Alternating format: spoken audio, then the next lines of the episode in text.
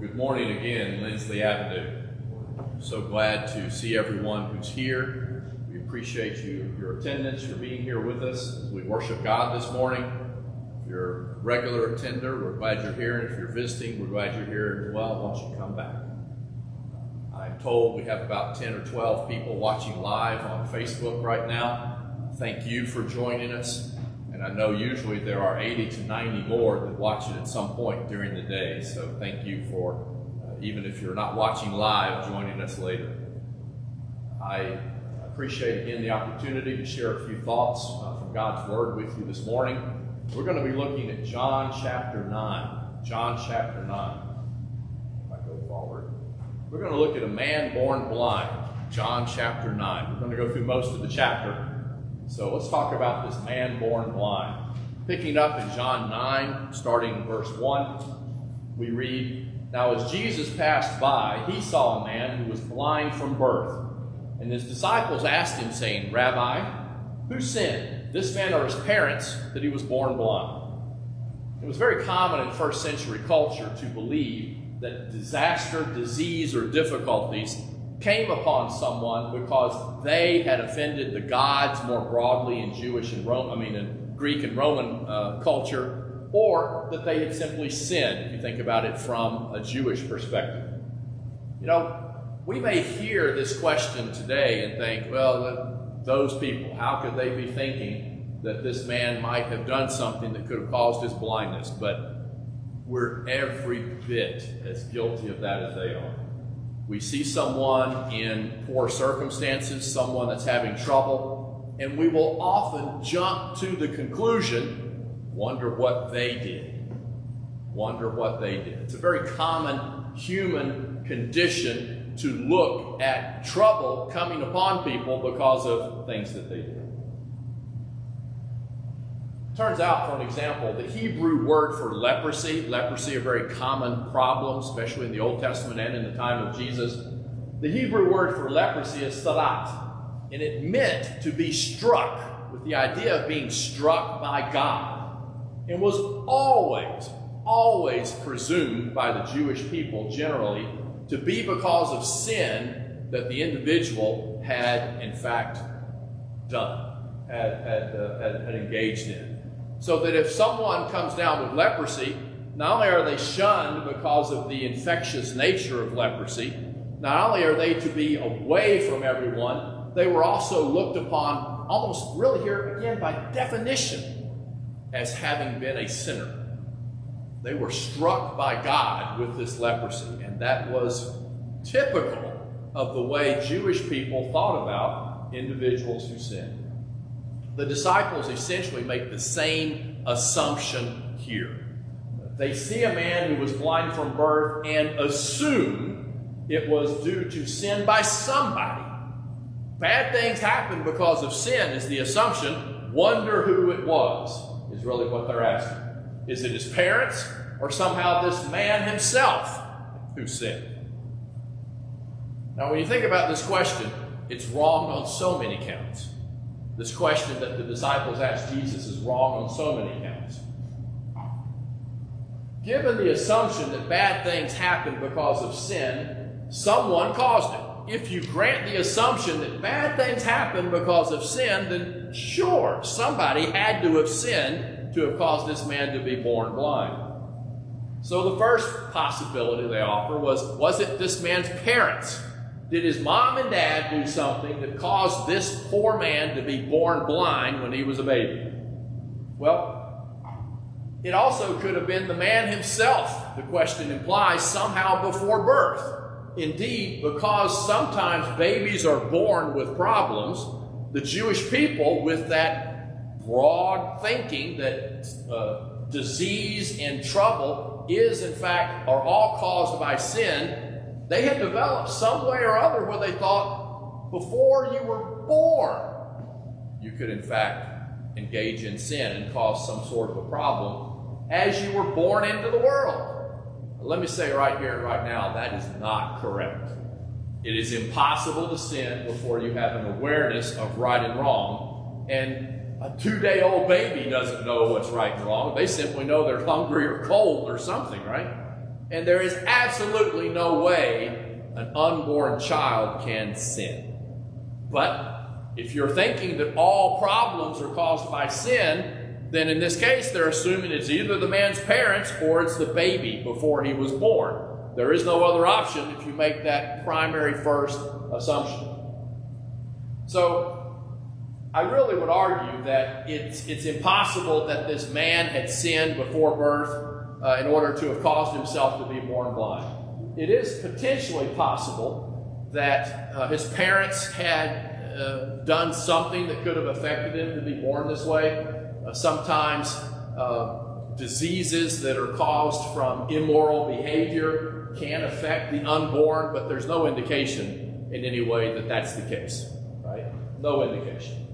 Sometimes bad things happen to people. They do. Sometimes it's because of sin. It is possible for you to engage, for me to engage in some behavior that God has said no, and we do it anyway, that can cause something bad to happen to us. It's possible. But doesn't mean that because something bad has happened to you that you in fact have sinned. It's a very bad approach to life, but we all do it. We all do it. We see somebody that's got trouble, and we assume that it is because of sin. Continuing on. Remember, the question was Rabbi, who sinned, this man or his parents, that this poor man was born blind? That was the disciples' question. Look at what Jesus says, picking up in the next verse. Jesus answered, Neither this man nor his parents sinned. He says, Neither one of them. Your assumption is not correct. Bad things do not always happen because of sin. Neither this man nor his parents sinned, but that the works of God should be revealed in him. This man is blind. This man is blind from birth so that I can show you what I'm about to show you. Jesus says, I must work the works of him who sent me while it is day. The night is coming when no one can work. As long as I am in the world, I am the light of the world, Jesus says. Notice Jesus ignores the entire question of sin and suffering. He doesn't address it at all. You remember when we talked about John 4, the woman at the well in Samaria a few weeks ago? She had asked the question, you know, our father said that this is the place we should worship, up in this mountain but you Jews say down in Jerusalem. Jesus ignored that question too. We should get in the habit, I think, sometimes of ignoring questions. Because sometimes questions are just set up to cause arguing and they distract us from the importance of Jesus and the importance of living for God. So that's the first challenge I want to put on you. Sometimes people ask questions to get us off track, to distract, to cause arguings, don't take the bait. Jesus is really great at that because in these two circumstances here in the Gospel of John, he completely ignores the question and goes to the heart of the matter. Sometimes bad things happen to allow uh, to people allowing the glory of God to be shown. Notice again, Jesus again is speaking of light. He does that throughout the Gospel of John. And this time he's speaking about light while he's going to be addressing the blindness of this man. Very interesting. This man has never seen the light, but he's about to. He's about to. And then again, we're often are blind because of our own choices. We don't see God because we're not looking. We don't see things because we have our eyes closed. You know, I always, always have seen in, in a TV show or a movie somebody be saying, I don't see what you're talking about. And of course, they're trying to do that on purpose because they have their eyes tight shut.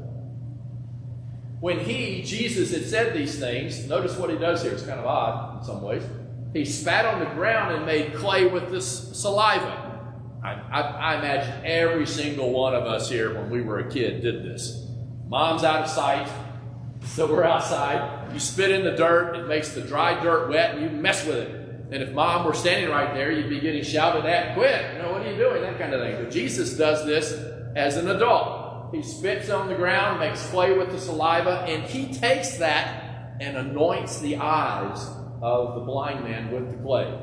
And Jesus said to the blind man, Go wash in the pool of Siloam, which is translated sent.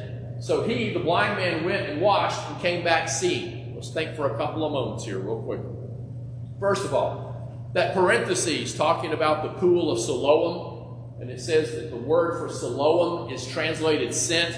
As a real quick aside, the water that feeds that pool of Siloam actually comes through a channel through the rock cliff of that side of Jerusalem that Hezekiah built. When Hezekiah knew that the invaders were coming into uh, Jerusalem and, and Judea and going to attack, he knew that the water supply of Jerusalem was at risk. And they dug a channel. They actually met in the middle, the tunnel of Hezekiah. And so that water was essentially sent to this pool from the spring outside the wall. So that's a little historical thing that John is explaining what the word Siloam means to his readers. And so he, Jesus has anointed the man's eyes with this clay, this uh, wet dirt that he has made with his, his spit, put it on the man's eyes and told him to go wash it off, and the man does and comes back and can see at least a little bit.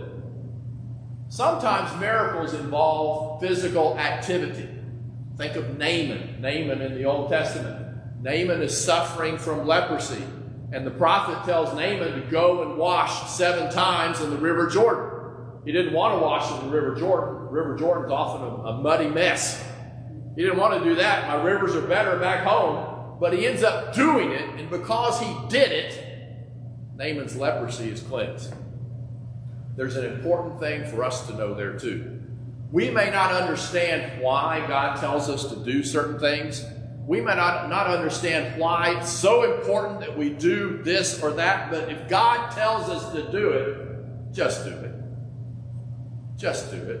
At the end of the sermon today, when the invitation is extended, it's going to focus on the idea of unless you believe that I am, you will die in your sins. Jesus said that. Jesus also said, unless you repent, you will all in the same manner perish. Jesus said that. Jesus also said, he that believes and is baptized will be saved. Jesus said it, just do it. That's what the man does here in John chapter 9. After all, when you think about it, spit mixed with dirt is not going to be able to really restore sight. There's not going to be a dirt uh, water spit clinic opening up in town anytime soon. It's a miracle. Jesus tests the man's faith by putting this on his eyes and telling him to go do something instead of trying to wipe it off, saying, Hey, what'd you spit my eyes for? You know, what'd you do that for? The man goes and does what Jesus tells him. I want you to note spit, clay, and, and, mud, really made with the dirt and the spit, is not going to be able to restore sight, but the man acts upon what Jesus has told him to do. Then reading here. Therefore, the neighbors and those who previously had seen that he was blind said, Is this not the one who sat and begged? Some said, This is he, and others said, This is like him. All right, so this is the man now who can see. This is the man who can see, and the people who were around him said, Isn't this the guy who sat over here begging? Or isn't this the guy who had been blind? And some are like, Yeah, that's him. And others are like, Maybe, maybe. He had been blind his entire life and had been sitting the, near them for a long time, yet they had not seen him. Look at that for a moment. He had been blind his whole life. Some might have known what he looked like, others had simply categorized him as a blind beggar, and they did not notice him. How guilty of that are we We drive into this building, we walk to this building, we go through our lives. People who are suffering problems may very well be on the side of the road. We don't even notice them. I think that verse right there in John 9, in many ways, is aimed at you and me. We have to take notice of the people around us who are hurting. And that is one of the great, great opportunities that Lindsley Avenue has risen to do by helping our neighbors. What a great opportunity we have every single day to make a difference in the lives of the people of people around us. Do not assume that people who are in uh, bad circumstances are there because of sin, they're because of things they did. You don't know that. What we do know is there, there are people who are suffering and they need help. They need help. Why do we often not see the sufferings of others? Why is it so hard to see perhaps the hungry, the less well off? Jesus had said, You have the poor with you always. That's not an excuse to ignore the poor. That's the opportunity every single day to make a difference in the lives of other people. Challenge, second challenge today be willing to see people who need help. Continuing on, the blind man said, I am he. Right? Remember, some had said, Yeah, this is the guy. And others said, It kind of looks like him. I don't, I don't think that's the guy who was blind. He speaks out and says, I, This is me. I am he. I am the one who was blind. Therefore, they said to him, How were your eyes open? I mean, this is a crazy thing. He was blind. He'd been sitting there for who knows how long, begging. He can see now. How did this happen? They're asking him. Notice his answer here. He answered and said, A man called Jesus made clay and anointed my eyes and said to me, Go to the pool of Siloam and wash. So I went and washed, and I received sight. Then they said to him, Where is he? And he said, I do not know. When you think about it, he had not seen who Jesus was. He hadn't seen anything until he washed his eyes. He doesn't know what Jesus, the man that made the clay and put it on his eyes, looks like. So where is this man that did this for you? I don't know, but it's a man called Jesus. Jesus heals the man and does not hang around. He's not holding him by his elbow, walking him down to the pool of Siloam, standing right there by him. Jesus is nowhere particularly to be found. He's certainly not right next to him. If we had healed this man, if that had been you or me, what would the temptation be to us? It would have been to hang around waiting for congratulations or compliments. Great job! You gave this man sight. Can I have your autograph, you know, or can I get a selfie? I guess is the way we would say today and do that kind of stuff. I've got to record this. We'd be sitting there going, Yeah, I'm the man. You know, look what I just did. Yeah, I'm the man. Jesus does a good thing and does not look for reward. Third challenge this morning avoid the look at what I did thing. I put a, a challenge out this week on uh, social media where I said, do something good for somebody, but be sneaky about it. Do something good that the person that gets the, the gift, who gets the reward for that good thing you've done, has no idea you did it. Don't hang around. Do something good, walk off. That can be paying for somebody's food I've heard about people doing that and known people who have seen a table over there with a mom and dad and, you know, 10 kids or something to that effect. Boy, talk about sometimes a, a rough situation. You got a lot of little kids. I mean, I remember how it was. Pay for their meal, get up and leave. Do something good. Always be engaged in doing good. Don't be sitting there going, all right, notice me, what I just did, it was good. Jesus doesn't do it. We should do good without waiting around for all the congratulations and fuss to be made over us. Notice as well, he had said, a man called Jesus. The formerly blind man only knows Jesus as a man. Watch through the description of what comes next as he changes his view of who Jesus is. Right now, a man called Jesus. He probably knows he's a man by his voice. That's all he knows about it man called Jesus did this. I don't know anything else, the man would say. They brought him, who was formerly blind, to the Pharisees. Now, here's a side note. It was a Sabbath when Jesus made the clay and opened the eyes. Again, throughout the Gospel of John, Jesus is doing things on a Sabbath. So, what's the big deal? Well, Jewish people have been told you're not supposed to do any work on the Sabbath day. If you, uh, you extinguished a lamp, a lamp is burning, you put it out, they made laws that says that's work. We have been told a man may not fill a dish with oil and put it beside a lamp and put the end of the wick in it. In other words, you can't have an automatic refill of oil set up for the lamp and put it out there on a Sabbath day, on a Saturday. You can't do it, we're told. They were told by the laws people made because it's a piece of work. If a man extinguishes a lamp on the Sabbath to spare the lamp or the oil for the wick, he is culpable, he is blamable, he's violated the Sabbath. They were told, but all these rules and regulations were made by people. Jesus doesn't just heal the man, he makes clay. According to the rules of the Pharisees that people had set up, he's worked on the Sabbath day. The laws of the Sabbath that Jesus violated, putting that in quote marks, were the laws people made. The laws people made, not the laws God made. And Jesus is very clear. Who here would not do good on the Sabbath? You know, coming to worship services is a good thing. It is not a good thing if you walk by somebody who's bleeding and hurt. Jesus would always argue you address the immediate need, whether it's on the Sabbath to do good, or whether it's on the way today, we would say, coming into a worship service.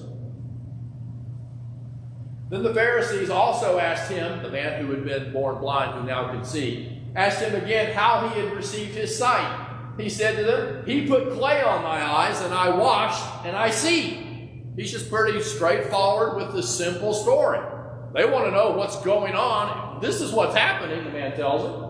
Therefore, some of the Pharisees said, This man is not from God because he does not keep the Sabbath. He opened your eyes, gave you sight for the first time in your life. Oh, and by the way, he also made clay in the dirt. He can't be from God, he's worked on the Sabbath. Others said, How can a man who is a sinner do these kinds of things? How can a man who is a sinner give somebody eyesight when they've never had it before?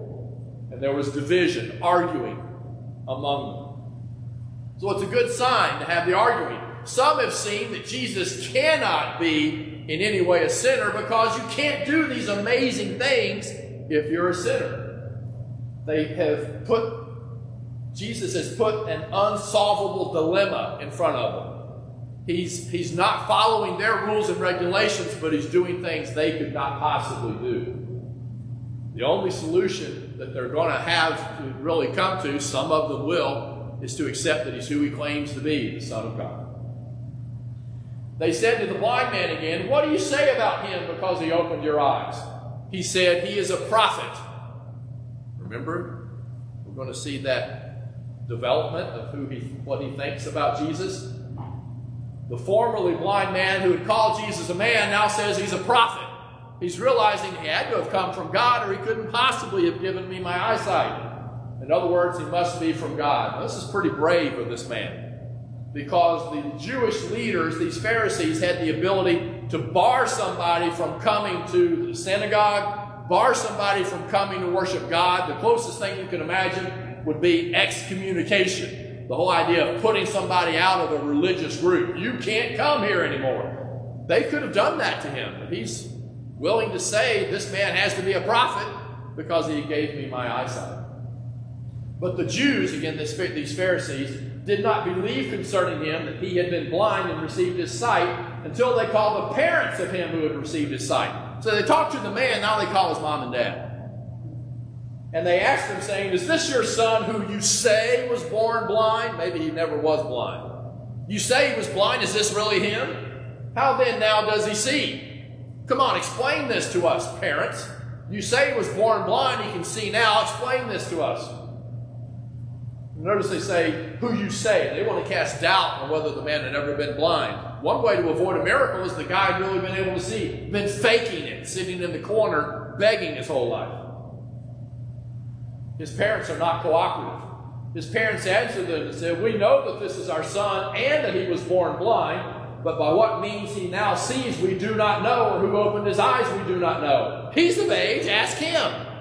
He will speak for himself. Don't look to us. He's an adult. You talk to him, don't talk to us. His parents had said these things because they feared the Jews, for the Jews agreed already that if anyone confessed that Jesus, he was the Christ, the Messiah, he'd be put out of the synagogue. Therefore, his parents said, He's of age, ask him. They're kind of afraid here. His parents are not exactly very helpful. But the leaders really do need to get the story from the man who had been born blind. So they again called the man who was blind and said to him, Give God the glory. We know that this man's a sinner. Now, this phrase, give God the glory, really just means, come on, tell the truth. Tell the truth. We know this man's a sinner. Why don't you agree with us that this man is a sinner? He answered and said, Whether he's a sinner or not, I do not know. One thing I know, I was blind, but now I see. We just sang that a moment ago. Amazing grace. I was blind, but now I see. Then they said to him again, What did he do to you? How did he open your eyes so that you see? The man answered and said to them, Why, this is a marvelous thing that you do not know where he is from, yet he has opened our eyes. There's some sarcasm here. This man's getting a bit testy, but he's, he's getting more or less verbally abused by these religious leaders. He's getting tired of it. The important thing to this man is there's a miracle here. I can see. Why are you wanting to go pick on this man and accuse him of all these things? The Jewish leaders just aren't listening. Now, here's something the man says that I want to pick on just for a moment. The man who'd been born blind, who now can see, says, Now we know that God does not hear sinners.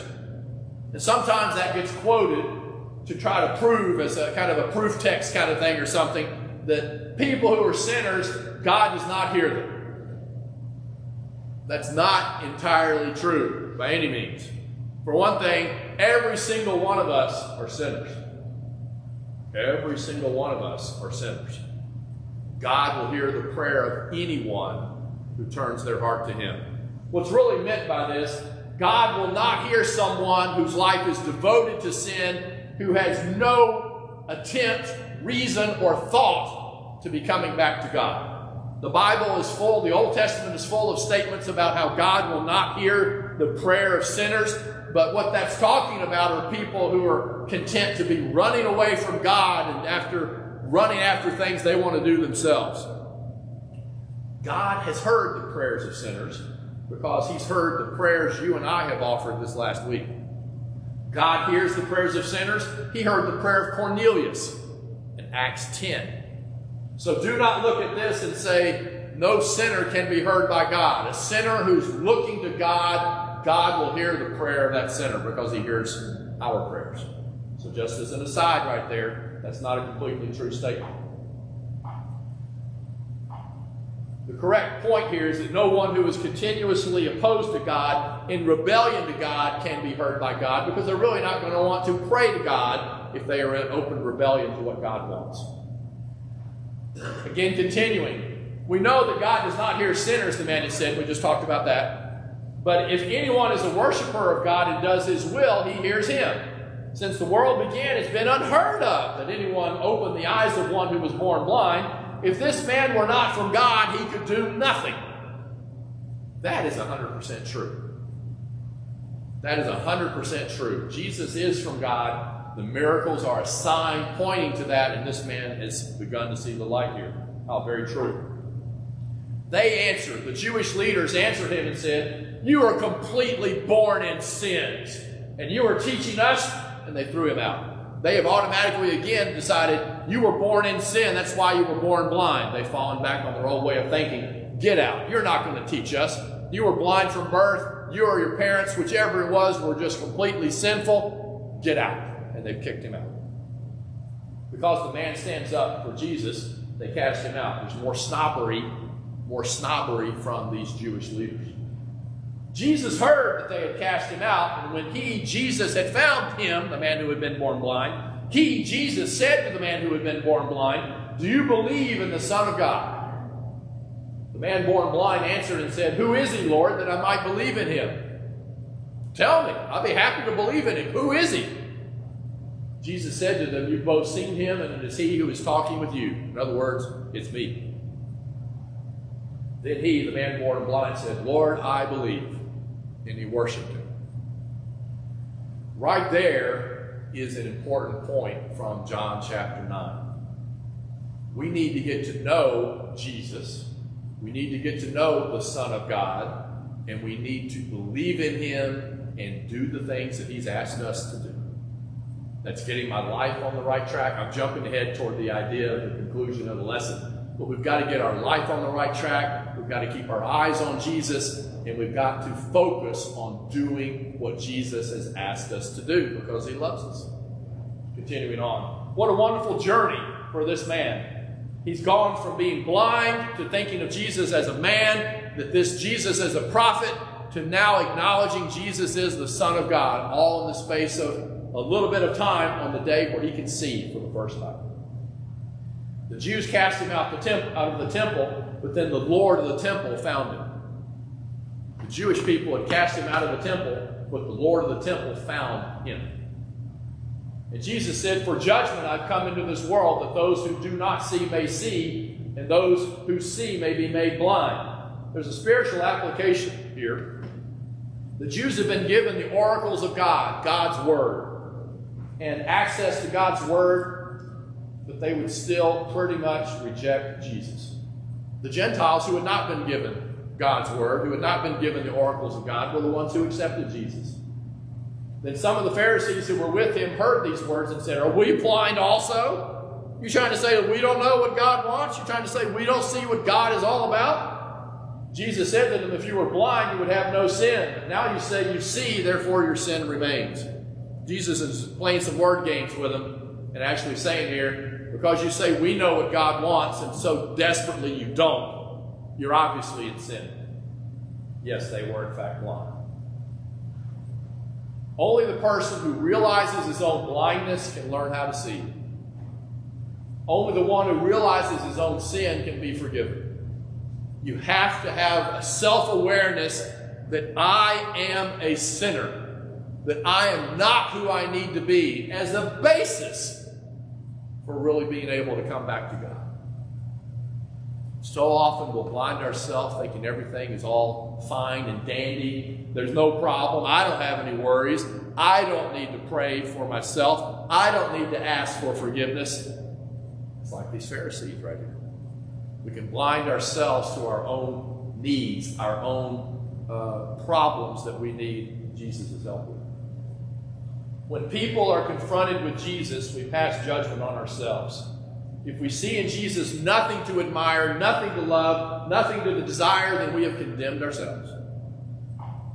If we see something to wonder at, something to respond to, something to reach out to, then that person is on the way to God. So, the question of the morning what do you see in Jesus? What do you see in Jesus? Remember, John 3:16, God loved the world so much that he gave his only son that whoever believes in him should not perish. Today, I haven't said it before, but today is what the world calls Valentine's Day. Today when human love is celebrated. Human love is temporary. People fall in love, out of love. People who are desperately in love can betray the other person. Sometimes we get separated from the one we love by death. Human love is temporary. God's love is forever. So on this Valentine's Day, I think that John 3:16 is one of the most important verses to think about. God loved the world. God loved me so much that he gave his only son to die so that I might be saved. Unless you believe that I am he who will die in your sins, unless you repent, you will all in like manner perish. He who believes and is baptized will be saved. Jesus said it, just do it. If there's any way in which we can be of help to you, whether you need prayer, whether you need to come to Jesus and really get to know Jesus today as the Son of God, now is the time